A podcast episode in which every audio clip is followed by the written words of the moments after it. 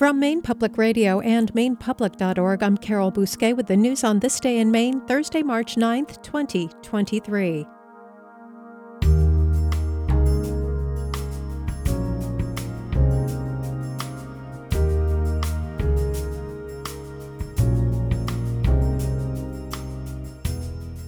This Day in Maine is made possible by listeners and by Now You're Cooking, celebrating 23 years of selling cookware, kitchen tools, gadgets, and fine wine on historic Front Street in downtown Bath.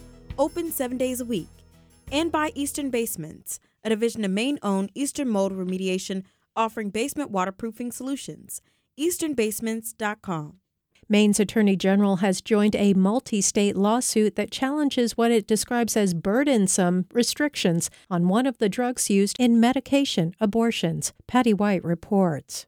18 states are part of the lawsuit, which alleges that the Food and Drug Administration erred when it included mifepristone in a category of riskier drugs when the agency approved its use more than two decades ago. As a result, attorneys general say prescribing the drug is unnecessarily complicated and exposes patients and providers to privacy and safety risks, which have been exacerbated by the growing criminalization of abortion in the wake of the U.S. Supreme Court striking down Roe v. Wade. The lawsuit says mifepristone has fewer side effects than Tylenol and Viagra. It's asking a federal court to find the FDA's restrictions illegal. It's also seeking an injunction to halt enforcing restrictions while the case is pending. Mifepristone is also the subject of a lawsuit in Texas from abortion rights opponents who are challenging the FDA's approval and seeking to remove it from the nationwide market. For Maine Public Radio News, I'm Patty Wight. A Harvard researcher told lawmakers on Thursday that Wabanaki communities trail far behind other tribes economically because of the 1980 agreement limiting tribal self government. Joseph Kalt, with Harvard University's Project on American Indian Economic Development, was the co author of a report that examined the economic impact of that decades old agreement. That report, which was commissioned by the Wabanaki Alliance, found that most tribes nationwide have experienced extraordinary growth in recent decades as they gained greater ability to self govern. But Kalt says the 1980 agreement has directly contributed to the four Wabanaki Nation tribes having far higher poverty and unemployment rates than other tribes and Maine's population in general. What this does is it affects the ability um, of the Wabanaki Nations to be as aggressive as tribes elsewhere in the nation in trying to generate some advantages for themselves. Kalt spoke to House members one week before leaders of the four tribes are slated to address a joint session of the Maine legislature. A new bill could require that state employee pension funds divest from any corporations that have publicly announced plans to stop trading lobster caught in the Gulf of Maine. Republican State Senator Eric Brakey says his bill is modeled on a 2021 law that called on Maine to divest state pension funds from fossil fuel companies if we are operating on that precedent, I think that precedent should extend to those companies that are boycotting Maine lobster. Brakey says for now he believes the proposal may only apply to Amazon, which owns Whole Foods. The grocery chain announced last fall that it would stop carrying Gulf of Maine lobster after the fishery lost two sustainability certifications the legislature is considering another bill that would disqualify Whole Foods from a state tax incentive program. The company that runs a state owned landfill in Old Town says the potential crisis over disposal of municipal sludge has, quote, stabilized, but challenges remain. As Kevin Miller reports, state environmental regulators say they are exploring temporary and long term solutions. It's been roughly two weeks since Casella Waste Systems dramatically reduced the amount of sludge it would accept at Juniper Ridge landfill because of stability concerns at the facility. That decision sent shockwaves across Maine as sludge began building up at wastewater treatment plants, whose managers warned of looming environmental disasters if trucks didn't start hauling it away. On Wednesday, Casella Representative Patrick Ellis told the Legislative Committee that the company has made temporary arrangements to haul much of that to facilities in New Brunswick and elsewhere.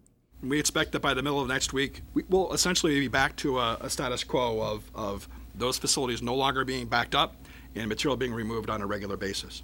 So, in terms of the short term emergency that, that was caused by that instability of the landfill, I think we're past that at this point. But the amount of sludge going into Juniper Ridge remains dramatically lower than just a few weeks ago, and Ellis warned that trucking to New Brunswick might be a temporary solution. Municipal wastewater treatment plants, meanwhile, are having to pay a lot more money to dispose of that waste. Uh, we're not happy that we have to pass along this significant rate increase to them, but we are happy that we've been able to service them and uh, avoided uh, an actual, uh, in my mind, environmental catastrophe of, of having to dump sludge uh, into our into the rivers uh, of Maine. Casella officials insist the recent crisis stems from two new laws that simultaneously increase the amount of sludge being trucked to Juniper Ridge while decreasing the amount of bulky waste that must be mixed with the liquid sludge for stability. It was clear during Wednesday's briefing with the legislature's Environment and Natural Resources Committee, however, that some lawmakers were skeptical that Casella had done enough to find alternative so called bulking agents.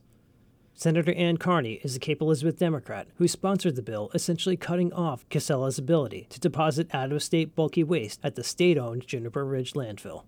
Instead of using it as an excuse and leverage to try to get rid of really important public policies that prevent pollution and contamination in our state, if Casella could pivot and instead be a partner and help us deal with these issues.